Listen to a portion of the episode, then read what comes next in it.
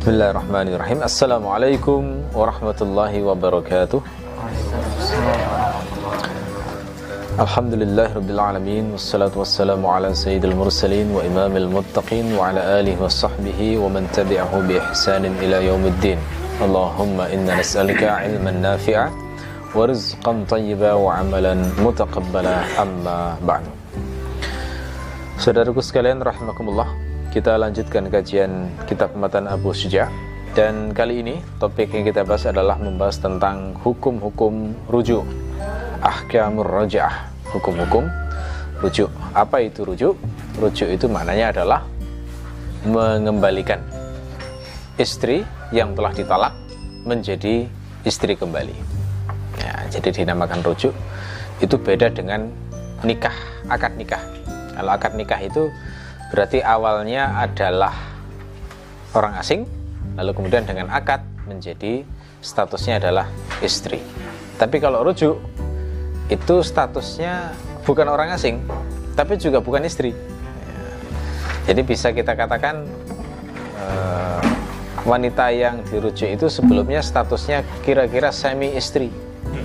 Ya, istri bukan. Kenapa bukan? Karena baru saja ditalak. Kan begitu. Tapi bukan orang asing juga. Kenapa? Karena kalau orang asing itu tidak boleh tinggal serumah toh. Dan masih wajib dinafkahi di masa idah kan masih dinafkahi dia ya maka sampai para fukoha itu membahas hukumnya misalnya bagaimana hukumnya kalau misalnya berkholwat dengan istri yang ditalak itu boleh apa tidak itu sampai dibahas kayak begitu itu tandanya berarti memang bukan istri karena nggak bisa langsung digauli tuh tapi juga bukan orang asing karena dia bisa tinggal di rumah yang memungkinkan uh, dia itu dilihat sering oleh uh, suami yang telah mentalaknya. Makanya statusnya kan dia mutallaqah wanita yang telah ditalak. Mu'taddah yang mengalami masa iddah sehingga kalau dikembalikan menjadi istri itu nyebutnya adalah dengan rujuk bukan akad nikah baru. Itu konsep rujuk semacam itu ya wa idza talaqa imra'atahu wahidatan aw falahu muraja'atuha ma lam tanqadi jika seorang suami mentalak istrinya satu atau dua, maka dia punya hak untuk merujuknya. Nah, berarti konsep pertama yang harus difahami, rujuk itu hanya boleh jika talaknya satu atau dua. Kalau sudah lebih dari itu, tidak bisa rujuk. Nah, kalau talaknya sudah sampai tiga, maka nggak bisa rujuk. Hanya satu atau dua. Nah, talak satu atau dua itu bisa sekaligus satu majelis atau berbeda majelis dan beda waktu. Contoh yang beda majelis dan beda waktu misalnya bulan Muharram mentalak, maka dihitung talak satu. Lalu kemudian mengalami masa idah, lalu kemudian dirujuk, setelah itu bulan Sofar mentalak lagi. Nah, itu berarti mentalak dua kali yang waktunya berbeda. Ya. Kalau misalnya waktunya sama satu majelis satu waktu misalnya mengatakan kamu saya talak dua. Nah, ngomong semacam itu jatuh talak dua juga. Nah gitu ya. Nah di sini dikatakan selama masih mentalak satu kali atau dua kali maka seorang suami masih berhak untuk merujuknya dasarnya apa ya, dasarnya adalah ayat Al-Quran surat Al-Baqarah ayat 228. Allah berfirman, "Wa bu'ulatuhunna ahaqqu biraddihinna fi dzalik." Dan suami-suami mereka itu lebih berhak untuk mengembalikan para istri itu dalam hal itu. Jadi lafaz yang dipakai dalam Al-Quran adalah rad. Rad itu kan maknanya mengembalikan. Ya, maksud mengembalikan di sini adalah merujuk. Jadi istri yang telah ditalak itu yang paling berhak untuk memperistri kembali adalah suami yang telah mentalaknya. Maksudnya begitu. Jadi dia bukan orang lain. Tidak boleh setelah ditalak langsung dinikahi lelaki lain, tidak boleh. Dia masih di masa idah yang memberi kesempatan suaminya untuk merujuk kembali. Karena dia yang paling berhak di masa idah itu, bukan orang lain. Termasuk juga dikuatkan hadis Ibnu Umar. Kisah hadis Ibnu Umar yang kemarin saya ceritakan Ibnu Umar itu mencela istrinya karena e, diperintahkan oleh Rasulullah tetapi salah waktunya karena mencerainya itu saat istrinya masih haid. Nah, waktu itu Ibnu Umar baru mentalak satu kali. Maka Rasul mengatakan murhu fal yuraji'ha. Rasul mengatakan pada Umar ayahnya, perintahkan dia supaya merujuk istrinya. Nah, ini menunjukkan berarti talak yang masih satu kali itu bisa dirujuk. Nah, termasuk talak yang dua kali, gitu ya. Rasulullah juga pernah mentalak kemudian merujuk itu pernah. Siapa yang pernah dikitukan? Yakni istri Nabi yang bernama Hafsah. Itu diriwayatkan dalam hadis riwayat Abu Dawud dari Umar, anna Rasulullah sallallahu alaihi wasallam talaqa Hafsah thumma raja'aha. Bahwasanya Rasulullah itu mentalak Hafsah kemudian merujuknya. Satu riwayat mengatakan kisah mentalak Hafsah itu begini. Suatu saat Rasulullah itu seharusnya datang ke tempat Hafsah karena gilirannya.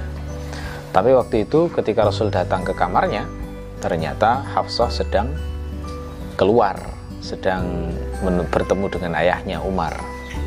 Lalu kemudian Rasulullah karena membutuhkan, beliau memanggil Maria Al-Qibtiyah, yakni budaknya, untuk memenuhi hajat Rasulullah, tempatnya di kamarnya Hafsah.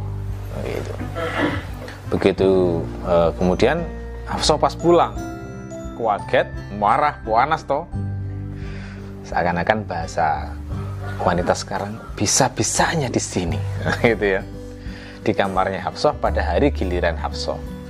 Marah besar itu pokoknya. Maka kemudian Rasulullah membujuk hatinya Hafsah, kemudian bersumpah untuk tidak mendatangi Maria setelah hari itu. Biar ridho hatinya, gitu ya. Karena kan statusnya budak kan bebas saja gitu maksudnya begitu. Terus Rasulullah itu berpesan pada Hafsah kamu jangan cerita soal ini kepada siapa pun terutama kepada Aisyah. Tidak boleh ngomong. Ya, dikasih rahasia begitu gitu ya nah, kemudian Hafsah kan merasa tersanjung ya Rasulullah bersumpah semacam itu. Nggak tahan rupanya untuk tidak cerita kepada Hafsah apa Aisyah. Akhirnya diceritakan. Maka rahasia amanah Rasulullah itu kemudian di ternyata dilanggar oleh Hafsah. Rasul marah besar maka ditalaklah Hafsah. Itu ceritanya begitu. Ditalak lalu turun ayat surat At-Tahrim yang menegur Nabi lima tuharrimu ma ahallallahu lak kenapa kamu kok mengharamkan yang dihalalkan Allah padamu ya, Maria kan halal untuk Rasulullah kenapa harus bersumpah untuk tidak uh, menggaulinya tabtaghi mardhata azwajik hanya karena ingin membuat ridho istri-istrimu. Nah, terus para ayat itu justru malah menegur istri-istri Nabi. Kalau kamu itu menyakiti Rasulullah, Allah itu mengatakan itu pada istri-istri Nabi. Kalau kami menyakiti istri Rasulullah, maka Allah akan menggantikan dengan istri yang lebih baik dari kalian. Nah, begitu. Diingatkan begitu ya. Terus diceritakan wa id asarran nabiyyu ila ba'di azwajihi haditha. Ingatlah ketika Rasul itu membisikkan satu rahasia kepada sebagian istrinya. Maksudnya salah satu tafsir mengatakan itu yang dimaksud rahasia tadi. tapi kemudian dilanggar maka Allah menurunkan wahyu melalui malaikat Jibril yang memberitahu bahwa Hafsah itu melanggar uh, apa amanah dari Nabi itu. Ya, nah ini. Ini sisi-sisi kemanusiaan istri Nabi. Hafsah itu wanita soleha. Tapi jangan jangan dikatakan Pak, jangan dibayangkan maksum loh ya. Nggak ada yang maksum selain Nabi ya. Istri Nabi semuanya pernah melakukan kesalahan. Hafsah di antaranya semacam itu. Tapi wanita soleha. Satu riwayat mengatakan setelah ditalak itu kemudian turun malaikat Jibril memerintahkan Rasulullah untuk merujuk Hafsah. Kenapa? Karena Hafsah itu ahli puasa, ahli sholat. Ya, itu wanita soleha. Aisyah juga wanita soleha tapi juga pernah cemburu sampai nampel makanan kiriman Sofia kan gitu tuh nah, juga pernah menggunjing Sofia gara-gara cemburu nah itu sisi-sisi manusiawi dari seorang wanita uh, tidak bertentangan dengan kesalehannya jadi tetap salah tetap keliru tetapi misalnya ada satu dua kesalahan itu tidak menunjuk orang itu kalau kesalahannya bisa dihitung tandanya orang baik kalau orang buruk itu saking banyak kesalahan susah ngitungnya itu, saking banyaknya kesalahannya. Tapi kalau misalnya bisa dihitung, seumur hidupnya itu kesalahannya bisa dihitung saja, itu tandanya orang baik. Ya, gitu. Jadi itu riwayat Abu Daud jelas mengatakan bahwa Rasul pernah mentalak kemudian merujuk. Ini riwayat yang uh, yang Lukas menyebut Rasul pernah mentalak kemudian merujuknya. Kalau yang ditalak dan gak dirujuk itu ya itu salah satu salah uh, di antaranya adalah putrinya Al Jaun itu yang ketika didatangi Nabi kemudian dia mengatakan a'udzubillahi minka aku berlindung kepada Allah darimu maka Rasul mengatakan laqad uzti bi'azim ilhaqi bi ahlik gitu. kamu sudah berlindung dengan zat yang maha agung. Sekarang kembalilah ke keluarga nah, itu maknanya ditalak dan tidak dirujuk lagi. Termasuk kisah wanita yang dinikahi Nabi kemudian diketahui ternyata ada cacatnya penyakit kulit pada perutnya itu. Nah, itu juga ditalak tanpa dirujuk. Nah, ditalak yang ada rujuknya itu adalah Hafsah. Nah, itu satu kali satu kali talak. Nah ini menegaskan prinsip ini ya malam tanqadi iddatuha ya, tapi syaratnya adalah selama belum selesai masa idahnya jadi boleh rujuk itu waktunya hanya sampai masa idah saja loh ya. Itu yang harus dipahami. Rujuk itu nggak bisa uh, sembarangan melakukannya. Ini masih banyak nggak dipahami masyarakat. Saya beberapa kali mendapatkan pertanyaan orang yang mencerai, mentalak istrinya. Sudah bertahun-tahun pertanyaan ke saya masih Ustaz maaf apakah masih bisa rujuk? Loh, sudah bertahun-tahun kan lebih dari masa idah. Nggak mungkin rujuk itu. Kalau pengen balik jenengan harus akad nikah baru. Nah gitu kan. Itu bukan rujuk namanya. Namanya rujuk itu hanya di masa idah. Gitu ya. Masa idah itu berapa lama? Masa idah itu adalah tiga kali suci. Jadi kalau siklus haid wanita itu misalnya satu bulan, haidnya itu haidnya misalnya enam hari, masa sucinya adalah eh, 24 hari misalnya. Berarti kan satu bulan siklusnya. Nah, berarti tiga kali suci maknanya kira-kira tiga bulan. Begitu. Itu itulah masa idah dari seorang wanita yang ditalak. Ya, kalau misalnya eh, si wanitanya ini eh, siklusnya lebih pendek ya berarti lebih cepat. Ya tidak harus tiga bulan. Ada loh wanita yang siklusnya pendek ya? Ada. Ada haidnya tiga hari itu ada rutin itu mulai sejak awal haid sampai tua itu maksudnya hanya tiga hari haidnya ada. Ada yang satu hari juga ada. Haid satu hari. Uh, sehingga siklus haidnya itu mungkin hanya ya 20 hari lah 18 hari. Ya 20 ya nggak nggak sampai satu bulan bukannya ada. Nah, itu berarti uh, dia bisa lebih cepat menjalani masa idah ini. Syaratnya rujuk itu hanya di masa idah. Ya. Bagaimana cara rujuk? Ini saya tulis dalam artikel khusus yang berjudul Tata Cara Rujuk. Yang jelas rujuk itu harus dengan ucapan. Jadi nggak boleh hanya dengan perbuatan. Tiba-tiba dusel-dusel gitu ya. Terus ngapain? Tanya istrinya. Ya, pokoknya rujuk itu maknanya nggak bisa. Nggak boleh. Harus dengan ucapan. Karena talak kan juga ucapan dia di, di, dilepas dengan ucapan maka mengembalikan harus dengan ucapan juga. Ya jadi nggak cukup hanya dengan menggauli terus dianggap rujuk nggak bisa. Harus dengan ucapan dan memanggil dua saksi. Jadi boleh tetangganya boleh temannya kemudian bilang saya telah rujuk pada istriku. Nah, sehingga dengan begitu juga saksi ini tahu sudah ditalak berapa sih? Dua atau tiga atau satu misalnya kalau sudah ditalak dua atau satu kan misalnya ada talak lagi itu nanti saksi itu berguna untuk kalau misalnya terjadi kasus perselisihan. Nah, suaminya bilang ingat saya baru dua. Istrinya bilang oh enggak sudah tiga. Nah, misalnya kemudian menghadirkan saksi. Ternyata terbukti tiga ya sudah berarti kan nggak bisa rujuk kalau sudah tiga misalnya. Ya ke pengadilan biasanya juga di situ akan ditanya saksi dan bukti-bukti jadi mengambil dua saksi kemudian bilang kalau bahasa Arab misalnya mengatakan roja tuki, saya telah merujuk. Ya, boleh juga pakai kata rot seperti yang disebutkan dalam Al-Quran ini. Arut tuki ilayya, saya kembalikan kamu menjadi istri saya. Nah, itu juga sudah uh, merealisasikan makna rujuk itu. Ya. Fa'in in qadat iddatuha halalahu nikahuha bi'aqdin jadid kalau masa idahnya sudah selesai maka halal menikahinya dengan akad baru. Nah, jadi kalau kalau masa idahnya selesai tadi itu sudah nggak bisa rujuk tapi akad nikah baru. Ya seperti menikahi wanita biasa lah. Karena dianggap sudah wanita ajnabiyah sempurna itu. Sehingga dia tidak bisa hanya dengan dirujuk harus akad nikah baru. Kalau akad nikah baru berarti ya dengan wali dengan mahar baru dengan saksi seperti pada umumnya uh, akad nikah baru itu wa takunu ma'ahu ala ma baqiya minat talaq dan uh, wanita itu hidup bersama dengan suaminya itu ber, uh, pada deng, eh, dengan talak yang tersisa. Maksudnya bagaimana?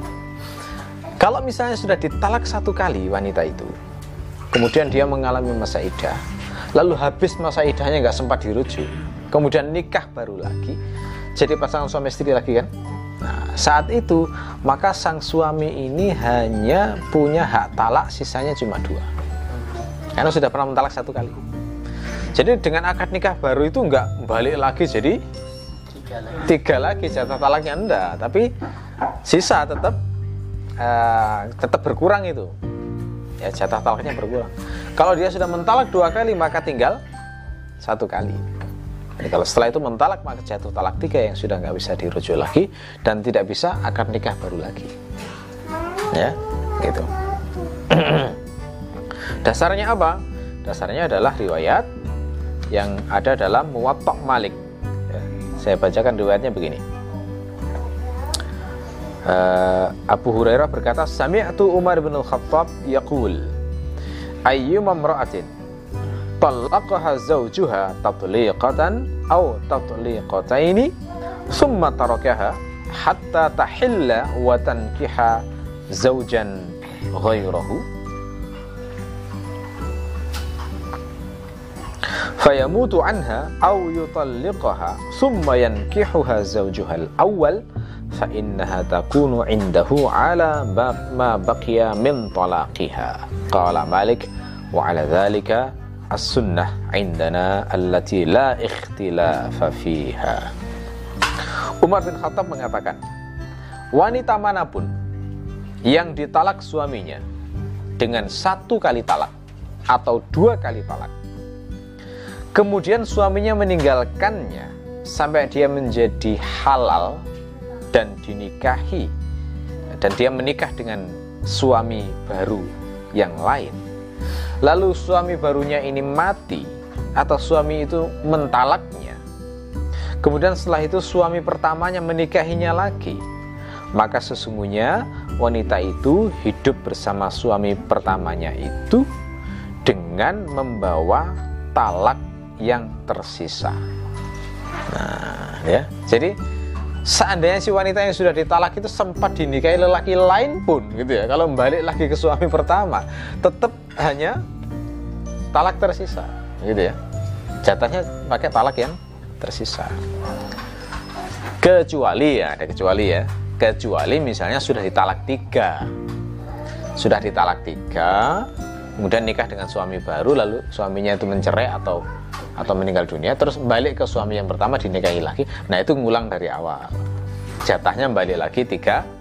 Kan nggak mungkin kalau sudah habis nah sisanya mana? Kan nggak mungkin toh. Maka ngulang dari awal balik lagi jatahnya tiga. Tapi selama selama sudah pernah mentalak kemudian orang menikah lagi maka jatah talaknya itu tetap, tetap uh, yang sisa itu ya. Gitu. Fa'in salasan. Kalau suaminya itu mentalaknya sebanyak tiga kali, lam tahillalahu maka tidak halal baginya illa ba'da wujudi khamsi syara'id kecuali sesudah terwujud lima syarat. Jadi kalau sudah talak tiga itu prinsipnya sudah haram itu wanita itu nggak bisa lagi dinikahi. Itu prinsip yang harus difahami pertama ya. Nggak mungkin lagi dirujuk dan tidak mungkin dinikah ulang lagi. Itu prinsip eh, hukum masalahnya begitu ya. Nanti ada pengecualian lima syarat ini nanti. Ya. Ini kan sebenarnya hikmahnya begini loh.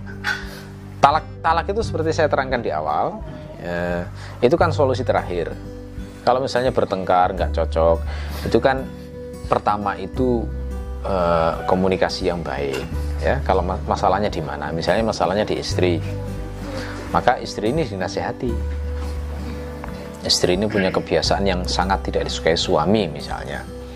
Dia itu boros misalnya. Ya dikasih uang habis. Kasih uang satu juta habis. 2 juta habis. 5 juta tetap habis. Kasih 10 juta pun tetap habis. Boros ya. Dinasehati berkali-kali. Tapi dia tidak tetap tetap boros misalnya. Maka kemudian e, bisa dididik dengan pisah ranjang. Nah karena kan misalnya suami itu itu kan bentuk ketidaktaatan tuh sebenarnya. Kamu jangan membelanjakan ini untuk hal yang nggak berguna. Kalau dia tetap boros berarti kan melanggar tuh. Nah itu didik, melanggar ketaatan bisa dididik dengan pisah ranjang. Kalau pisah ranjang kemudian tidak mempan maka boleh dipukul dengan pukulan yang tidak menyakitkan. Kalau misalnya secara fisik itu juga ternyata tidak mempan nah, baru kemudian solusi berikutnya adalah fab'athu hakaman min ahlihi wa hakaman min ahliha. Tunjuk jubir dari keluarga istri dan jubir dari keluarga suami untuk mengkomunikasikan. Ini masih bisa di diperbaiki apa tidak sih? Ya, itu maksudnya begitu. Dikomunikasikan dengan jubir orang lain. Karena kadang-kadang kalau yang ngomong suami istri itu kan sudah dikuasai emosi itu nggak bisa nggak bisa nggak bisa damai gitu loh. Ngomong sedikit sudah panas sehingga nggak bisa muncul uh, omongan yang baik. Kalau kalau dari pihak ketiga itu harapannya sudah bisa jernih. Nah kalau misalnya ada solusi kesepakatan setelah itu, maka mencoba hidup baru setelah ada uh, kesepakatan dengan masing-masing jubir tadi. Nah kalau misalnya kalau misalnya dengan cara itu masih tetap bertengkar saja, maka kemudian boleh ditalak satu kali, gitu ya Tahu satu kali, satu kali itu kan berarti sudah ancaman pisah loh. Tapi masih ada kesempatan mengembalikan lagi. Harus menunggu di masa idah. Hikmahnya kalau nunggu selama tiga bulan itu kan sudah ada kesempatan berpikir jernih. Ketika kembali lagi ditanya lagi gimana istrinya sudah bisa ini. Oh ya maafkan saya mas misalnya. Nah, akhirnya kemudian sudah baik, setuju, dirujuk lagi. Nah, yang mencoba hidup lagi baru lagi, bergaul lagi bisa nggak gitu setelah itu kemudian ternyata misalnya boros lagi misalnya ya. Balik lagi. Uh, menyelesaikan dengan jalur ya apa? Urutan yang pertama tadi. Kalau ternyata nggak bisa ya muncullah talak yang kedua. Setelah talak yang kedua kemudian membuat kesepakatan uh, menyesal istrinya rujuk lagi misalnya. Setelah dirujuk ngulang lagi boros yang ketiga misalnya. Balik lagi solusi yang awal dari awal tadi.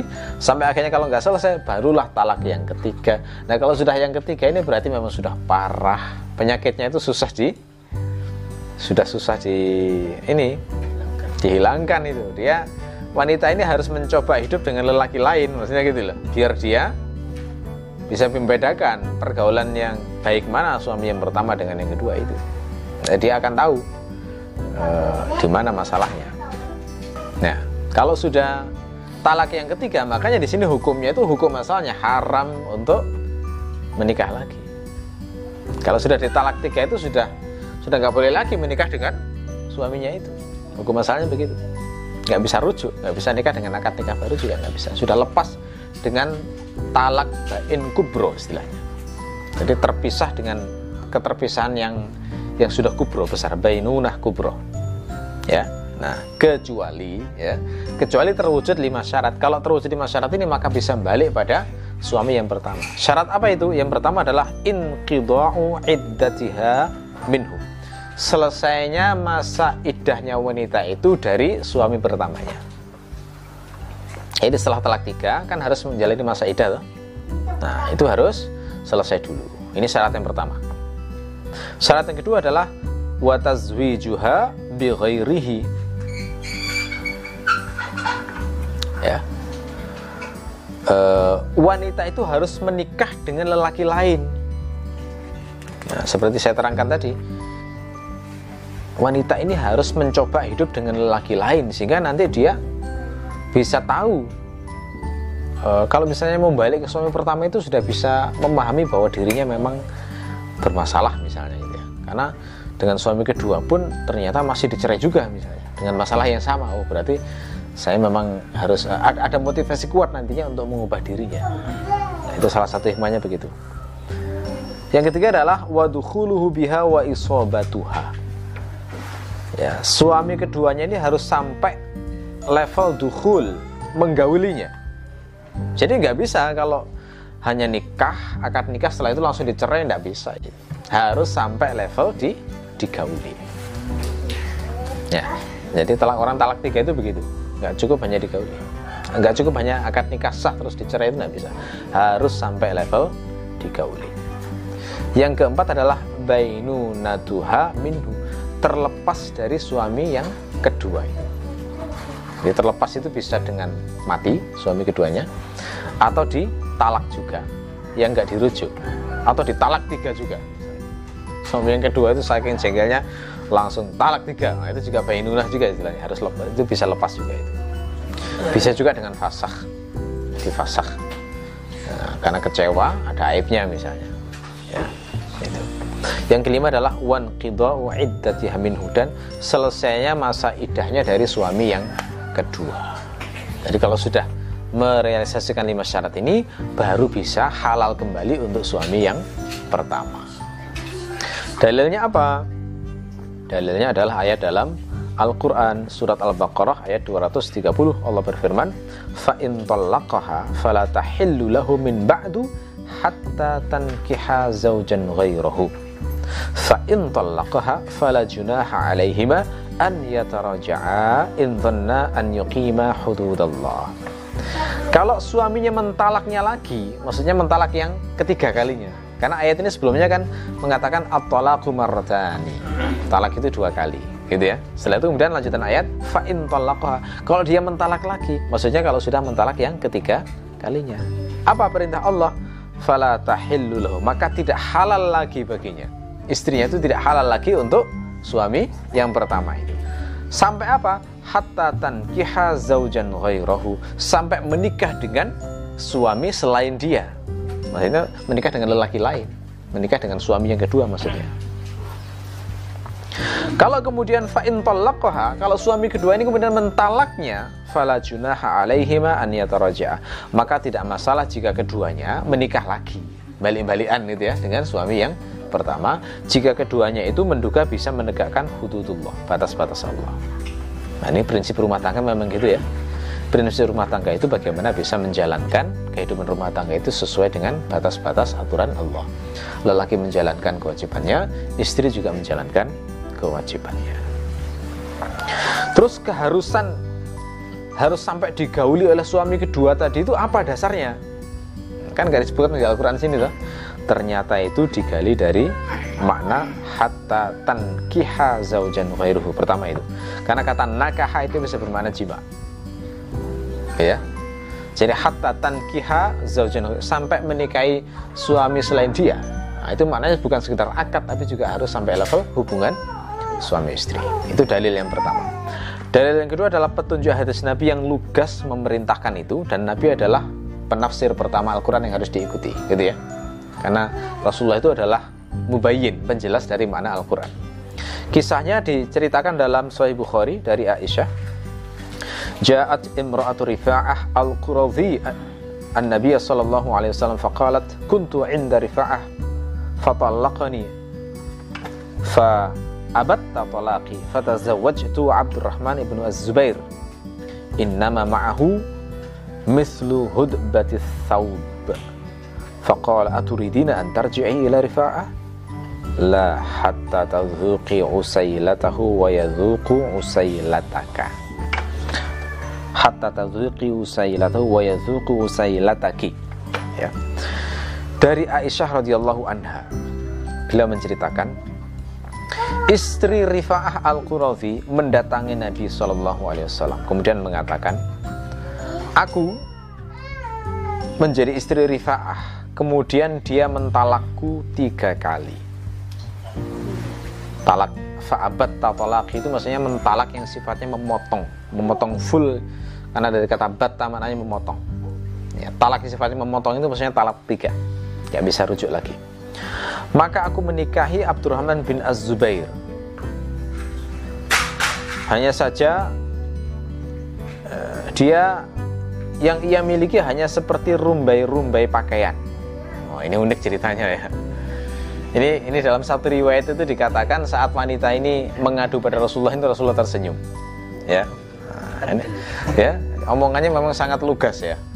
Jadi ceritanya itu ini wanitanya Rifa'ah al ini ditalak suaminya. Terus nikah dengan suami baru.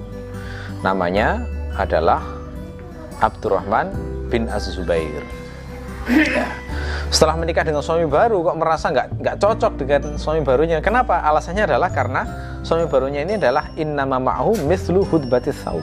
Karena punyanya dia itu hanya seperti rumbai-rumbai pakaian. Ini kata Pak ulama, ini menggambarkan bahwa suaminya ini tidak bisa mendatangi istrinya dengan baik. Tidak bisa menggauli istrinya dengan baik. Karena rumbai-rumbai itu kan loyo ya. Rumbai-rumbai pakaian itu kan lemes gitu ya Nah, itu itu yang kemudian di uh, disebut uh, menjadi penyebab kekecewaan istrinya ini kepada uh, Abdurrahman bin Az-Zubair suaminya itu.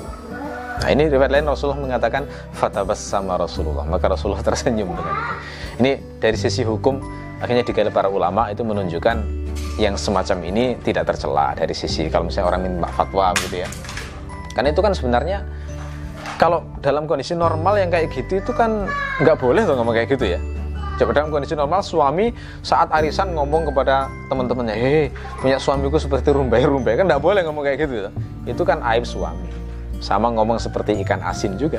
Nah itu juga nggak boleh untuk konteks tapi kalau seperti ya kayak gini kan uh, minta solusi minta fatwa pada Rasulullah. Rasul paham maka Rasul mengatakan aturidina antar ji ila rifa'ah. Kamu pengen balik dengan rifaah ya? Nah, pengen balik dengan suami yang pertama ya? Kata Nabi la tidak bisa. Hatta tadhuqi usai latahu wa yadhuqa usai lataki tidak sampai kamu merasakan madunya dan dia merasakan madu nah itu maksudnya apa disuruh Rasulullah harus sampai levelnya berhubungan suami istri. Jadi diungkapkan dengan kata usailah. Usailah itu maknanya adalah madu eh, se, se minal asal. Jadi eh, se se apa se sekecroh madu apa istilahnya ya. Eh, kalau kalau benda kan sepotong ya, tapi kalau madu kan bukan sepotong maknanya. Se, bukan setetes ya, se ya agak banyak dari setetes. Seciprat. Madu ya. Kan begitu ya. Seciprat madu lah boleh. Pokoknya harus sampai merasakan madunya masing-masing. Maka ini menjadi penafsir maksud hatta tankiha zaujan khairah itu adalah, adalah harus sampai level berhubungan suami istri. Ada ada masalah rumah tangga zaman dulu begini. Ini berarti masalah rumah tangga kaitannya dengan hubungan suami istri dan itu memang wajar jadi masalah juga karena orang menikah itu kan menjaga kehormatan jadi kalau itu menjadi masalah itu tidak jadi celaan. Nah, ternyata juga ada lelaki zaman dulu yang yang lemah syahwat itu ada sehingga nggak bisa mendatangi istrinya dengan baik. Nah, sehingga uh, sampai talak tiga, kemudian merindukan suami pertama, ah, ternyata masih bagus suami saya yang dulu, begitu ya. Akhirnya kemudian pengen balian dengan suami pertama. Tapi pesan Nabi adalah tidak bisa kecuali harus sampai merasakan madunya. Berarti harus sampai levelnya berhubungan suami istri. Baik